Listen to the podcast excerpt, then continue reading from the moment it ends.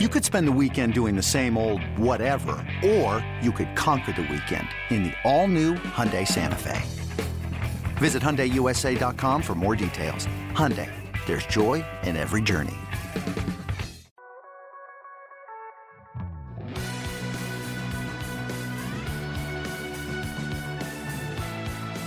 Welcome back to the MLB.com StatCast podcast. I'm your host, Mike Petriello, joined here by MLB.com national editor Matt Meyers. Lots of stuff to talk about today. Joey Gallo may finally be putting it together. Yes. Yes, I know we're super excited about that. Um, you've probably heard all of the incredible Christian Yelich stats, but we found something that just is so weird we have to dive into a little bit. I wrote about five uh, interesting, like April names worth knowing, not the big time stars, but sort of lesser known names uh, who are having really interesting Aprils. We have to talk about a bunch of different Cardinals. One of them is a user request. One of our listeners asked me to look into John Gant, um, but also I want to know about Dexter Fowler. I want to know about Kolten Wong, Marcell Ozuna, and John Brebbia. And finally, Matt is going to uh, dive into a big hot take about whether Aaron Judge is too big to play baseball. I can't wait to get into that. But first, is Joey Gallo putting it together? It, I mean, it makes me it makes me so happy. Although, first of all, we should preface this by saying Joey Gallo was always a pretty Well, good player. Can I tell you where this came from? I, I have found myself like tapped into Rangers Twitter recently, and you know, like there are some people who are you know not caring about his batting average because who cares, and some people will never accept him uh, accept him as long as he's hitting you know 206 like he did last year. Now he's hitting 273 right now, so that doesn't matter. Uh, his stat line right now 273, 388, 712. That is a weighted runs created plus of 175. He has actually been one of the three best hitters in baseball. Our stat we like to use is expected weighted on base. That accounts for quality of contact, also strikeouts and walks. And if I looked at every hitter who has at least 50 plate appearances, number one, Cody Bellinger. Okay, that makes a great deal of sense. Number two, Mike Trout, obviously. Number three, Joey Gallo. And remember, this does include strikeouts. That's really cool. He is also one of the most improved bats in baseball this year. Uh, if I just compare last year to this year, Bellinger, most improved. Uh, Gary Sanchez, number two. Willson Contreras, number three. Joey Gallo is up 132 points from 369 last year to 501. He doesn't need to hit 300 to be an MVP, right? He just needs to hit like 240 and hit 75 home runs. I mean, he's basically. I mean, I was a huge uh, Russell Branyan fan back in the day. Wow. He's basically like if Russell Branyan had ever been given like a real chance. I I think that undersells him because Joey Gallo, he's a good athlete. He's a good outfielder. I should know? say Branyan was a DH. I guess it's true. I, until this year, I mean, like what's Gallo's last two seasons were remarkably consi- uh, consistent. Um, basically, he played. He had exactly 2.8 WAR in each season uh, by both uh, uh, in by, per Fangraphs. Uh, in 2017, 209, 333, 537. Last year, 206, 312, 498. 41 homers in 2017, 40 homers in 2018. So like that's I mean, that was a good player, not a great player. Now he looks like maybe he could be like reaching the star I, status. I have a whole bunch of stats that are going to you know talk about what's different, uh, but it's always more interesting to know like what changed and how. So I, I found this quote, and this is uh, from the Athletic at last December, and it's from Texas hitting coach Luis Ortiz, who's in his first season. And what he said he was working on with Gallo, he said, "Right now we're trying to minimize some of the movement. He's so strong, he doesn't need to swing as hard. He just has to be accurate." Which is kind of cool. I don't really have a good way to quantify whether he's you know not swinging as hard, but it would make sense if you want him to make more contact. Um, even though he's not really, his strikeout rate is still 34%.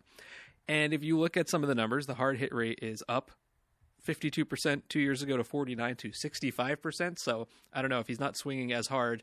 Maybe it's not showing there unless it just means, you know, he's not getting the same max exit velocity, but making contact with more of the balls in the hard hit range, which I guess would make sense. Um, his pull percentage is up a lot. It was 44% last year. It's 58% this year. And, uh, you know, that sort of reminds me, is there anyone you enjoy watching hit home runs more than Joey Gallo? Like he's, he's number one for me. Uh, let me put it this way. I want him to do the home run derby so badly this year, more than Aaron Judge, more than John Carlos Stanton, more than anybody.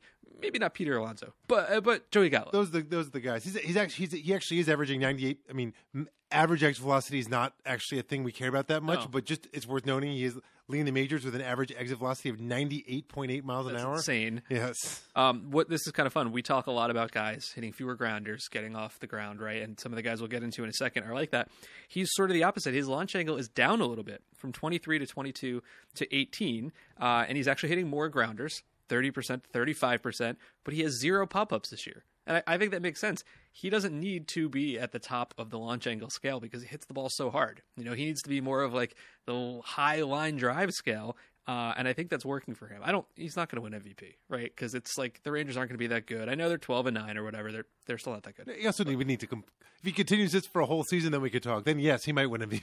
He might win MVP. if, you Um, know, if he you know if he slugs seven hundred with forty five home runs, Yeah. yes, he might win MVP. I'm I'm just excited that it seems like he might be more than this massive power, massive strikeout guy. He's like an actual good hitter, and he was before. I don't want to undersell him, right? Yeah, and there was and there was that weird stat floating around of like, oh, he had his fly. his first sack fly, but like, I went and looked it up, and he had had like twenty five occasions in his career with a man on third and less than two outs where he got them in via a hit yeah. or like what it was like uh, he just had happened to get a sack fly. I'd, I'd rather him hit a home run and get more than one and, than hit a sacrifice fly. So I, I'm I'm excited to see that like the Joey Gallo experience is here, um, and I'm also excited to see that everyone is still annoyed because his batting average is usually low. Uh, Christian Yelich is off to the most insane start that I think any of us have ever seen, and this is what was fascinating to me. He has 13 home runs so far.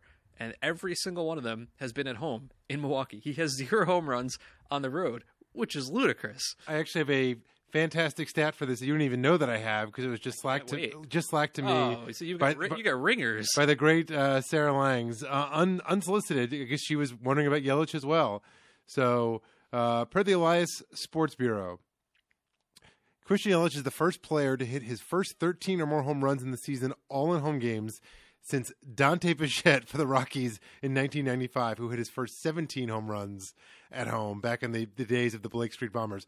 Was that the first year of Coors Field or the last year of Mile High? I can't remember. Uh, I'm not sure. I'll look at that in a second. But the modern record since 1900 is 19 by Gavvy Gavvy Cravath. Gabby Kravitz. Let's see. Wait, uh, catcher for like the Reds or the Cubs? Well, now you have me looking up two things where he where he Well, played and um, Gabby Kravitz. I remember him. he hit uh, 19 his first 19 home runs uh, in 1914. Oh. Uh, Oh, that's earlier than I thought. 1914 for the uh, the uh, the Phillies. Oh, okay. Well, that's not who I was thinking of.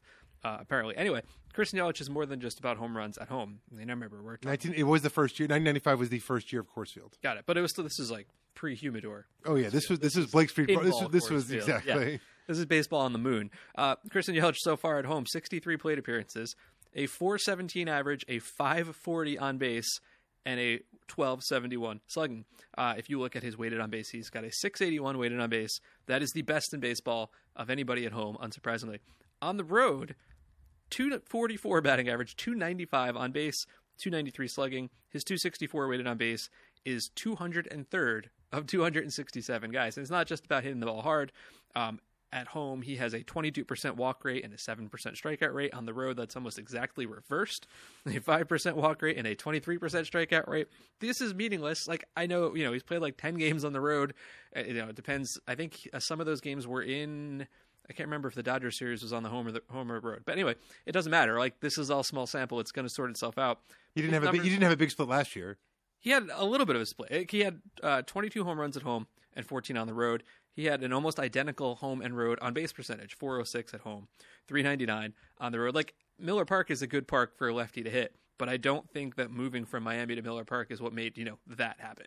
Yeah, no. I mean, we we- actually saw something similar last year or two years ago with with Charlie Blackmon, where like in 2016 he'd had a great year, but actually didn't have that huge of a, of a Coors split, and then Right, right. 2017 Massive. had, had, had an insane year and had a huge split. So this is just one of those uh, one of those things that happens. For the for the record, for Yelich, he was one of those guys where um, I think it was him and Hosmer were like the two poster uh, guys for like, oh, you know, talented lefty hitters who hit the ball hard, but they hit it on the ground too much. You know, they should elevate. And he's always like, no, no, I'm never gonna do it. No, no, no, no. His launch angle, uh, the last four years since 2016, uh, 2.5 degrees, 4.7. 4.7 14.8 so far this year. I don't know if he's doing it on purpose but he's definitely hitting the ball in the air more. Uh, he's getting fewer pitches in the zone. He's down from 48% in the zone to 41% he's swinging more in the zone and he's also more aggressive on first pitches. Like none of these numbers really do justice to what he is doing and I can't really say I have a great answer for the home road split other than it's April 23rd and things are weird. uh, but at some point he's going to hit a home run on the road. I think. I kind of hope he doesn't because then we can talk about. to see how long this, see if he can pass Gavvy Cravath. Um, Man, that's a name. yeah, in, in in light of his start, uh, Andrew Simon put together a piece um, from MLB.com the other day of the the best starts by reigning MVP. So he looked at the first twenty the best twenty five game starts by reigning MVPs um, to see where Yelich kind of stacks up, and it's just comical looking. Barry Bonds in two thousand four coming off um, his third straight MVP award that year. Through twenty five games in uh, two thousand four, Barry Bonds was hitting four sixty three, seven oh four. Uh, 1,111 yeah. with 10 home runs and a walk to strikeout ratio of 44 walks and six strikeouts. The, the joke you make there is um, video game numbers, except you couldn't do that in a video game. like, that's obscene. He should still be playing today, which would be anyway, I just wanted to share that because I thought it was it was just it was just comical. As good as we think, it's it's always it's hard to overstate how ridiculous Barry Bonds' 2004 season was. Um, at this time of the year, it's always fun to look at some ridiculous numbers and the guys who are doing them, trying to figure out what's what. Right, like you know nobody expects Yelich to hit like this all year, but he's the reigning MVP. He's going to be great. So I looked uh, at some guys with crazy numbers and maybe not crazy numbers, but impressive numbers, and I wanted to find the ones who are the most interesting to me at least. And the whole point here is that these are maybe lesser known names. So this is not about, hey, Pete Alonso is crushing the ball because everybody had their eyes on Pete Alonso. And uh, I have to preface this by saying I have five names I want to talk about. I actually had a different name on this last night, and that name was Nick Burdi, who was uh, looking amazing, and then you know kind of crumpled on the mound, holding his elbow. Uh, I thought I saw tweeted today he didn't actually tear or break anything, which is great news. That's that's that's what uh, tweeted that basically saying it doesn't it's not as bad as it looked, and he's not going to need surgery, and that it's like a just like a, a bicep injury. I will say from personal experience, having once had a really bad bicep injury, it's basically impossible to throw a baseball. Like it feels like your arm's going to fall off uh, when you have like a torn bicep muscle. So it's possible that that's kind of what what happened. Better that. I mean, he's already had Tommy John, so no better. Again, I'm not comparing myself to Major League pitcher, but I can say that I have had a uh, experience in that realm um, that did not require Tommy John surgery. So what I realized is when I put this list together, um, unintentionally, this became a list of post-hype sleepers. Like a lot of these guys were former top prospects who, for whatever reason, didn't work out, and now they've moved to a new team or to a new role or have changed in some way, and suddenly they're looking like they're supposed to. And uh, the, the, first guy I want to talk about here is Jorge Polanco. And I had forgotten this until I looked it up. Jorge Polanco, who is the shortstop for the Twins, made it to the big leagues at 20 years old back in 2014. I had no recollection of that happening. Uh, he was a back end top 100 prospect. Didn't play that much his first couple years, only 78 major league games from 2014 to 2016. The final two months of 2017, he was raking, just crushing the ball. A 377 on base, 553 slugging. It really looked like this was the breakout. Uh, and then he missed the first 80 games of 2018 with a suspension for performance enhancing substances. And he came back at the end of last year and he was fine. He was like league average. The uh, Twins were falling apart. Nobody really paid attention to Jorge Polanco. Have you noticed what he's doing so far this year? Jorge Polanco's line is 392, 452, 716. That is the 19th best expected weighted on base in baseball. Um, there's obviously a gap between what he's expected to have 422 and what he's doing 484, but even so. And uh, Aaron Gleeman tweeted this out. He has the let's see, one, two, three, four, five, fifth highest OPS for a twin in history through the first 20 games of the season. Uh, the first three names there are Tony Oliva and also Jacque Jones which is great. I haven't thought about that name in, in quite. That's a guy. Time. Now I'm thinking about the Jacque Jones, Torii Hunter, Shannon Stewart outfield uh, as those guys. I think we're all there around the same time. They were. Anyway, um, what's kind of fun about Polanco is if you, and I know this is like an arbitrary date, but whatever. I set a starting point of August 1st, 2017. And what that encompasses would be uh, his great two final months of that year and his okay two final months after the suspension of last year and his hot start so far this year. And I set a minimum of 600 plate appearances, so there are 202 guys who qualify. He is the 23rd best hitter in baseball in that time with a 135 weighted runs created plus. That's ahead of Carpenter, Bryant, Lindor, Machado, Harper, and he's a shortstop and he's been around for so long, but he's still so young. He's younger than Byron Buxton, not by a lot, by like a couple months. Yeah, and the like, and the Twins kind of quietly got him uh, signed to a contract extension. Uh, wait, I totally forgot about this. Really? when? This uh, him and Kepler got signed on like basically the same day. They gave him a, uh, a five year deal. It's guaranteed five years, twenty five million with a, a vesting option for a sixth year and a club option for a seventh year. What was this last year? I, in Mar- this March. Oh man, I completely missed. That. Yeah, they're uh, so he's they kind of like quietly I, like lock, locked him up. I was I was probably out paying attention to babies and not to contract extensions. Um, if you look into the numbers, he has a huge jump in his hard hit rate up to 41% from 28%. Uh, that is actually one of the largest in baseball. It's the, the fourth largest uh, hard hit rate increase in baseball. It is tied with one of our other guys we're going to talk about. Uh, his ground ball rate is down by a lot. He's more aggressive on the first pitch, and he has a better contact rate than major league average. I didn't really want to like turn all this into an in out, but I think I'm in like you don't get to the majors at 20 if you're not pretty talented. And he had shown this before, and you know, obviously missed time, you know, due to his own making. Uh, he's he's I don't think he's better than let's say Bryce Harper as a hitter because that's insane. But I'm kind of in on this. Yeah, no, for sure. And I think we were looking at the you know the Twins off to a hot start, you know, in first place right now in the Central with a much better run differential than the Indians, which is what I'm looking at now and thinking like, hey, this could be for real. Oh, out on the Indians, super out. Um, I think you know exactly. Uh, Finally, you're welcome. Welcome aboard. Uh, it's- there's a difference. I'm more out on the Indians than I am in on the Twins. That's fair, but um, the um, the Twins have like a plus 25 run differential. The Indians are negative one. Um, and Polanco's a big reason. They have you know some guys who are you know Buxton's been playing well, Yeah. Polanco playing well. Like this is this is a, a this is a decent team. Uh, the next guy I want to talk about is Christian Walker, who is crushing the ball for Arizona. He currently has the fifth highest hard hit rate in baseball behind Judge, Rendon, Gallo, Howie Kendrick for some reason. That's a thing. Yeah, he's he's having a weirdly Yeah. uh, good start. And uh, Christian Walker, who's hitting 347, 413, 722. Uh, he's had a bit of an interesting path because he's been blocked by like every good first baseman in baseball. He was drafted by the Orioles in 2012, so obviously Chris Davis uh, has been the first baseman there for a while, and most of that time he was, uh, you know, not as struggling as badly as he is now. And then in the span of a couple weeks in spring training in 2017. Walker went to Atlanta, where he was blocked by Freddie Freeman, Cincinnati, blocked by Joey Votto, and finally to Arizona, where he was blocked by Paul Goldschmidt. So he spent most of the last two years in AAA Reno, hit 50 home runs. Uh, he did pop up occasionally to destroy Clayton Kershaw. I remember at least two different times where he randomly out of nowhere just bombed home runs off of Clayton Kershaw. And he wasn't even uh, guaranteed the first base job this year. He's supposed to be like half a platoon, and then Jake Lamb got hurt. So Christian Walker is basically playing every day. Uh, 722 slugging percentage, fifth best hard hit rate. That's really good. I'm sort of less in on this just because like the older righty power hitting first baseman profile uh, isn't one that usually stands out. But I'm I'm trying to give him the benefit of the doubt because he never had opportunities because of these guys. He's 28 years old, Yeah. and amazingly, um, still has rookie eligibility, even though he debuted in 2014, because he had scattered uh, 80 at bats over four seasons coming into this year, and now he's got uh, he's got uh, 80 play 80 plate I- appearances now, this year. Now, I mean, it won't happen, right? Because Robles, Tatis, whatever. I, I, I don't. I want to know if he can win the Rookie of the Year five years after making his major league debut, because that would be amazing. Yeah, that would be something. Um, the next name here is uh, Max Fried, who has been really impressive. Uh, he was the number seven overall pick in 2012 by the Padres. Uh, blew out his elbow in 2014, missed all of 2015, during which time he was traded in the Justin Upton deal. Uh, over the last two seasons, he had made nine starts, 23 games for the Braves. Pushed to the bullpen late last year. Started out this year with two relief appearances before waiting for the fifth starter spot to come up. Uh, he told Mark Bowman, our MLB.com Braves reporter, I'm not going to lie, going to the bullpen is something that helped me a lot with my mentality. That's kind of cool. He's made four starts, two runs or fewer in each of them, a 148 ERA as a starter. Uh, but it's the data that's really interesting, specifically on his curve. And I encourage you to go watch his curve because it's super impressive looking.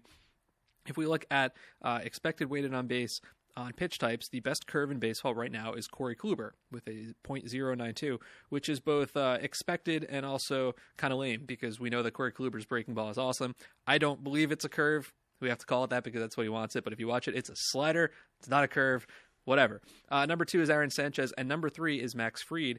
We are working on some new pitch movement leaderboards, which will hopefully be out in the next week or two, and it's going to uh, use gravity and compare movement to uh, with gravity pitch to pitches of a similar velocity. The most drop in baseball on a curveball is Trevor Bauer, who gets nine and a half inches more drop than other pitches at his velocity. Number two, Max Fried, which is amazing. And um, the other reason I like this list a lot is Seth Lugo's number five on it. So that's how I know it works.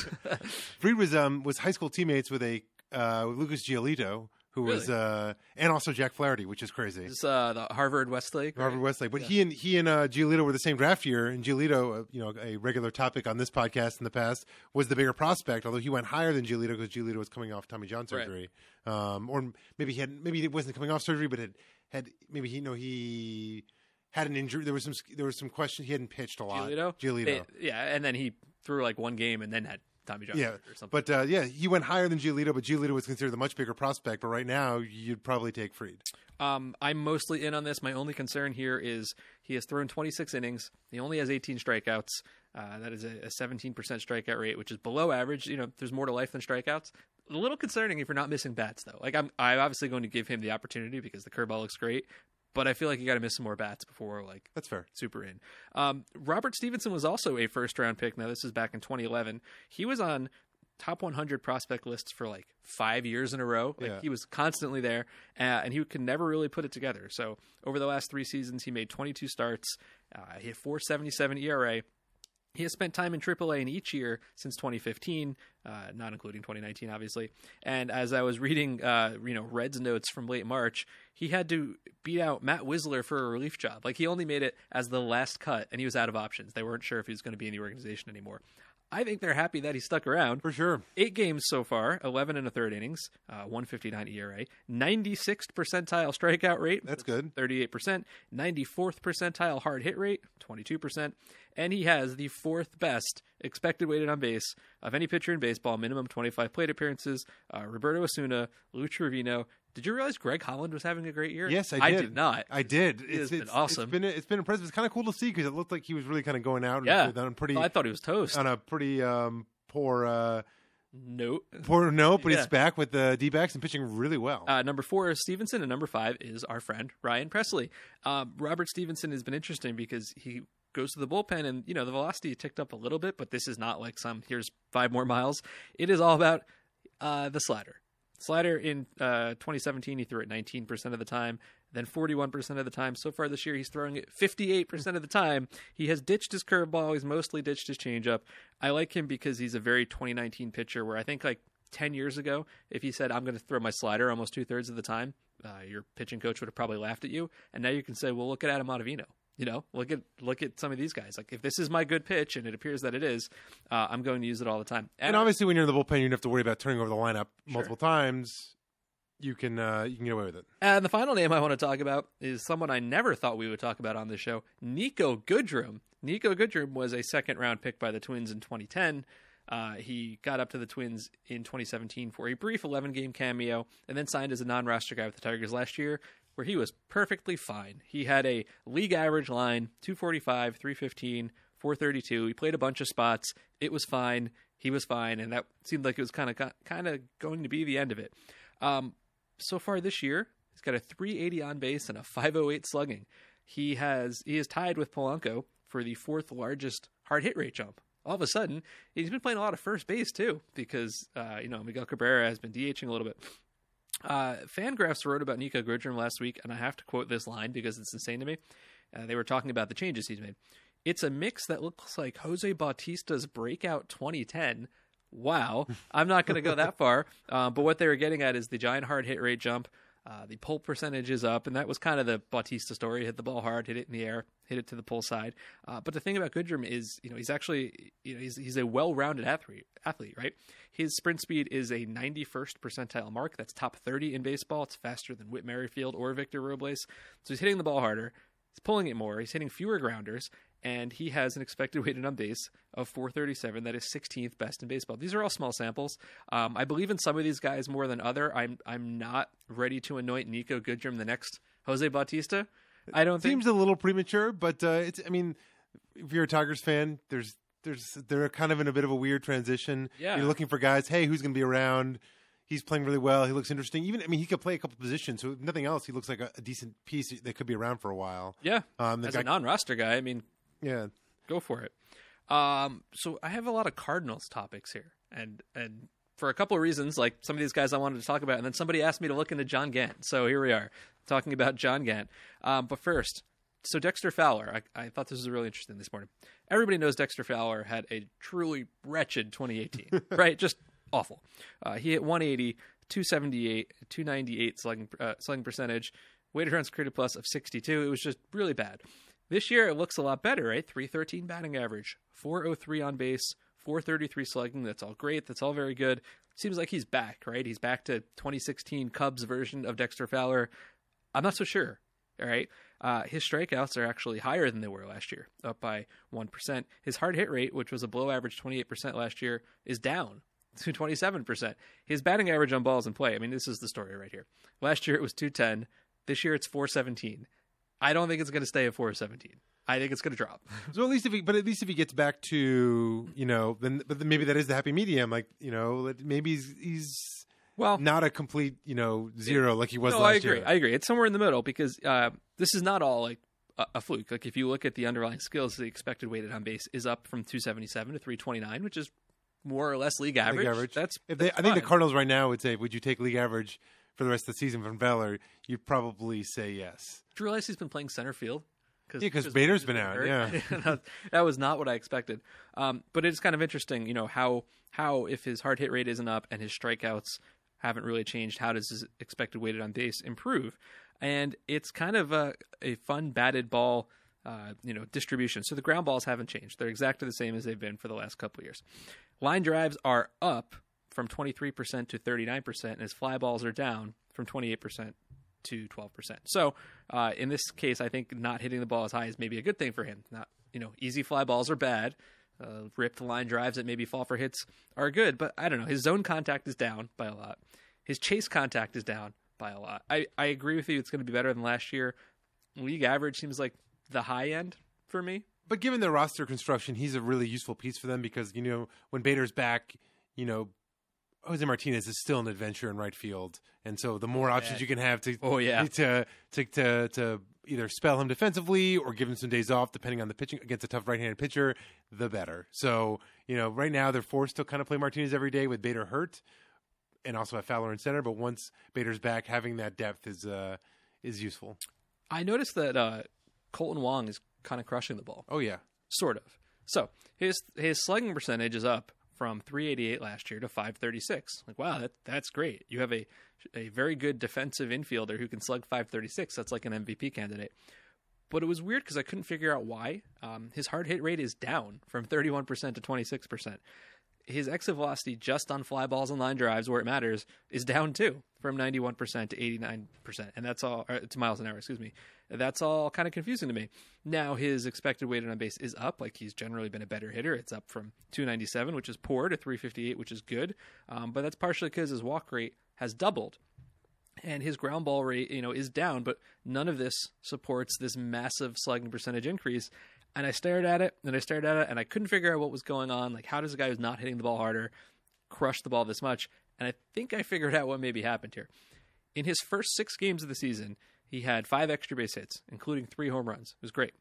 In the next 16 games, he only has three extra base hits, including one home run. Uh, in the first six games, he had a slugging percentage of over 1,000. In the last 16 games, he has a slugging percentage of 313. So I'm starting to feel like that slugging percentage increase is maybe an early season fluke, and he's going to kind of get back to normal. I mean, the the increase in walk rate is really good, so I think he can be a better hitter than last year. Um, not buying the power jump as much as I thought I might, though. but again, it's similar kind of Fowler. Even if like he's not the you know the he's not a you know a, a five fifty slugging guy, Right. He's still a good player, Uh, he is a especially good especially if you spot him and you know can hide him hide him against some some tough lefties. Uh, you know who I am in on though? I'm in on Marcelo Well, we've been talking. I mean, this is like I mean we've we've been you know we we can we can pat ourselves on the back once in a Yeah. while, but you know, we've been talking up the Marcelo is going to be fine angle all off season, and Right. well, lo and behold, crushing the ball. he's been awesome. Slugging percentage up by 202 points. Um, even though his hard hit rate is down a little bit too, this one is very much about elevating. Uh, his ground ball rate in 2017 was 47%. Last year it was 47%. This year it's 39%.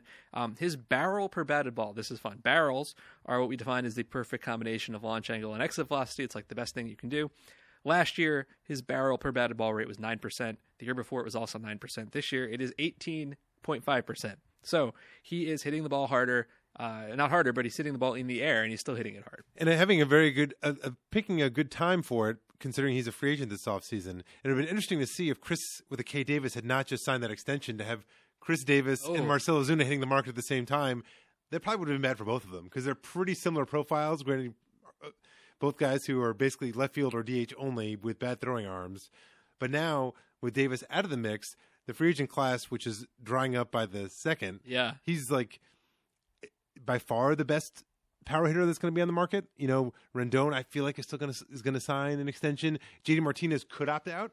It's possible he could opt out. Um, but you know that's kind of remains to be seen. So Zuna could actually be playing himself into like a pretty good a pretty good situation considering that he may be like the one kind of true slugger uh, on the market. Um, I'm in on Ozuna, out on Wong as a power hitter, sort of out on Fowler as anything more than league average. Uh, two relievers for the Cardinals I just wanted to talk about really quick. John Brebbia, I know that's a name nobody knows, but I actually find him kind of fascinating. Uh, he has so far in 13 and a third innings a .68 ERA. Um, really a wild career path. He was a 30th round pick of the Yankees in 2011, released after 2013 because he had a very poor strikeout rate in A ball. Spent a couple years in indie ball with Sioux Falls and Laredo. Signs with the Diamondbacks in September of 2015. Never throws a pitch for the Diamondbacks he got picked in the AAA Rule 5 draft, where he's been with the Cardinals ever since, made it to the Bigs in 2017. Here's what's interesting to me, though, is uh, when I look at the data, it's got a really high fastball spin, right?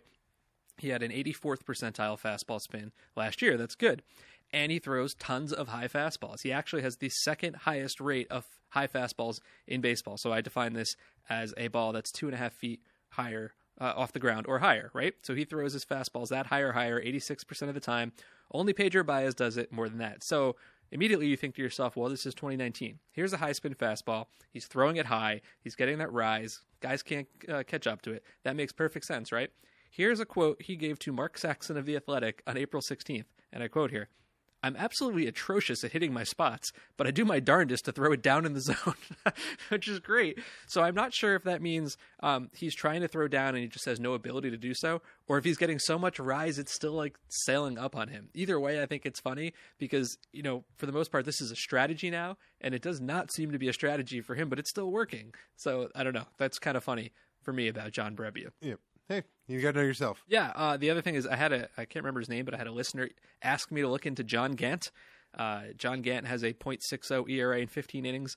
John Gant's been in some interesting trades. He was a Mets prospect who got dealt to Atlanta in the immortal Juan Uribe Kelly Johnson trade. Traded to the Cardinals in 2016 for Jaime Garcia. Uh, his expected weighted on base is down from 314 to 231. That's really good. His hard hit rate is down almost in half. That's also really good. Um, he has a 100% left on base rate. That means this is why his ERA is what it is. That's not going to sustain. Uh, mostly, I'm interested in John Gant because he is a good reminder that strikeouts per nine is a very lame and garbage stat, and strikeout percentage rules. Here's why. If you were to look at his strikeouts per nine, he's gotten worse, down from 7.5 to 7.2. If you were to look at strikeout percentage, he's gotten better, up from 19.5% to 24%. Never use K per nine, always use strikeout percentage. That's a good lesson for life. Yeah, and he's also he's he's added like real velocity now that he's basically you know as not surprisingly coming out of the pen. I mean, I was watching the other day, I saw him throwing 95, and I was like, yeah. when did John Gant throw 95? He's this new cutter that's like 89 as well. And I'm I'm looking at I'm looking up at his uh our pipeline scouting report from him uh from 2015 when he was uh when he was in the Brave system, you know, 50 grade fastball, like fringy velocity Yeah. is what it would refer to. And then, you know, 2016, his four seamer was averaging 92.4 miles an hour. 2017, 92.5. 2018, 93.2. This year up to 94.5. So there's your John Gant hot take of the day. Thank you, uh, unnamed listener whose name I forgot to write down. I'm sorry. We are going to finish off with Matt's hot takes about the future of Aaron Judge. I'm going to cede the floor here. This Let's is- go. This is not a hot take, and this actually I will will will bring you in the way back machine here because um, a few years ago when I was working at ESPN and Mike was writing for Fangraphs, Six years ago. Six now. ago. Well, um, that's uh, Mike and I first worked together when I was uh, at ESPN, and he was writing for Fangraphs, and we had like a deal with Fangraphs, where Fangraphs would contribute a few pieces per week that we would run on ESPN Insider. And this was the time when Giancarlo Stanton was with the Marlins, and there was a lot of talk. A couple years before that he got traded, and there had been a lot of talk about how he was going to get traded. And I guess I had Mike write a piece, and I guess this is something that I've thought about before, basically saying like, well, Stanton gets hurt a lot. Is he really worth someone you really want to trade for? Um, and I guess this was embedded in my brain because I asked Mike, I was like, you know, Aaron Judge, I asked him today, I was like, I feel like when he was a prospect, there was some talk about how maybe that like just his profile wouldn't work in the majors, that basically like he's too big to be a major league player. Obviously, he's proven that he can be a successful major leaguer when he's healthy. The problem, and part of the reason why you don't see guys like Aaron Judge stay healthy, I mean, uh, have long careers, is because they have a hard time staying healthy. He just, over the weekend, suffered a severe oblique strain, will miss at least a month. My guess is more obliques always take a while. Last year, he was hit by a pitch.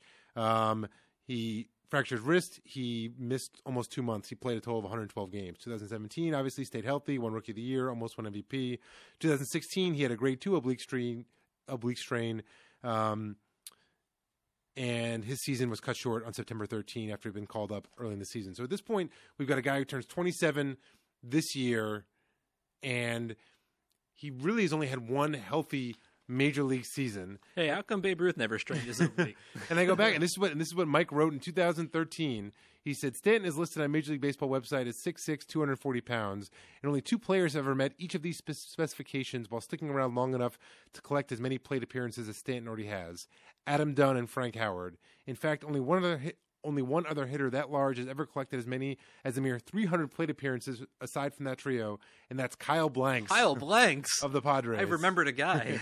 um, and so if you if you you expand the search, you do pl- players listed at six six uh, or taller, 240 pounds or, or heavier, with more than 1,200 plate appearances. You've got Adam Dunn, Frank Howard, Giancarlo Stanton, Corey Hart, and Aaron Judge. With a caveat here. With a caveat. The caveat is Dave Winfield, who was listed at 6'6", 220, which my guess is he was when he came in the league, but I'm not sure he actually was that for the rest the, of the his height career. stuff is usually fine. The weight measurements are tough, partially just because guys can fluctuate, you know, as time goes on. But I feel like uh, Dave Winfield is probably being undersold a little bit here. Yeah, I guess it's more of a question about about Judge is the idea that like he's so excited, so exciting when he's healthy, but he's always probably a player who was never going to age that gracefully, just given his size. Even if he stayed healthy, you look at a guy like Richie Sexson, Sexson who I think is probably the the the the best recent comp in terms of height, although he was listed at 205 pounds, which I don't really buy. But um, you know, he posted only he posted an OPS plus above 100 at age 31 at like a 114, and never again. Um, Adam Dunn's last year as an impact hitter was his age 30 season, 100, Yeah. 138 OPS plus. Aaron Corey, Judge Corey turned, Hart was done at 30 as well. yeah, Aaron Judge turns 27 on this week on Friday. So my feeling is just kind of like it's just I'm feeling I, I just sort of have this A happy birthday, Aaron Judge. yeah this like feeling that we're we're just maybe going to be felt like we're going to left wanting more just because you know he's having trouble staying healthy. This has been an ongoing thing, and the odds of him being a productive hitter into his 30s are probably pretty low just with that size and that you know you, you can't help but have a bit of a long swing when you're six seven. You know the best case scenario is probably Frank Howard who posted a 145 OPS plus OPS plus at age 34 and made the All Star game. That's kind of the at this point that's the best case scenario. And, if Aaron Judge is still a productive hitter at age 34, well, you know the Yankees will be thrilled. But right now, when you consider the injuries and the track record of guys of that size, it's it's I think a little it's a little you know it's a little scary. I think it's a valid concern, but I, I look at him a little differently than I do Stanton. So when I wrote this about Stanton like six years ago, um, I don't have it in front of me, but I had kind of listed out all the injuries, and a lot of them were like you know these lower body injuries, like knees and hamstrings and calves or whatever, and um, that hasn't been Aaron Judge's concern. Really, yeah, I'm not going to worry too much about the fractured wrist. Like guys get hit by a pitch, you know what happens. Uh, two oblique strains now now in four years, and I wonder if that's less about his size than it is just about how hard he swings. Like there is so much torque happening For know? sure. and um, I we we'll never be able to measure this. But I would wager that no one has ever swung the bat harder than Aaron Judge in the history of Major League Baseball. It seems like a reasonably decent bet. Um, I don't know what that does to an oblique. Like you know, is once is a okay, it's a thing that happened. Twice is maybe a coincidence. If it happens again, maybe it's a pattern. And also, I mean, I mean, Giancarlo Stanton, right? You know, he, he obviously had that in, insane year with the Marlins a couple years ago, and has at times in his career been a fantastic player. But he missed significant time in 2016, 2015, and 2013. He's out currently with a bicep injury. He's already he's played three games this year. He's going to miss at least a month. This is an ongoing thing for Stanton. I'm sure. I mean, the Judge and his long term future are going to. It's going to be interesting. I mean, the, Brian Cashman and his staff are obviously aware of the track record of players of this size. Not to mention the fact they have Stanton as a constant reminder. Where whereas like, hey, his contract, I wouldn't call it an albatross, but it's if you can't stay on the field, it's hard to stay productive. Uh, hard to be productive. So, um, you know, Aaron Judge, I think will hit arbitration for the first time next year. And there's the Yankees have become more aggressive about locking up some of their young players the last couple years. Uh, but Judge will be an interesting one to see how that, that plays out. I'm still holding out hope for Kyle Blanks, by the way. um, all right. Well, I think that'll be interesting to see. That is our show for this week. This is the MLB.com StatCast podcast. Thanks for listening.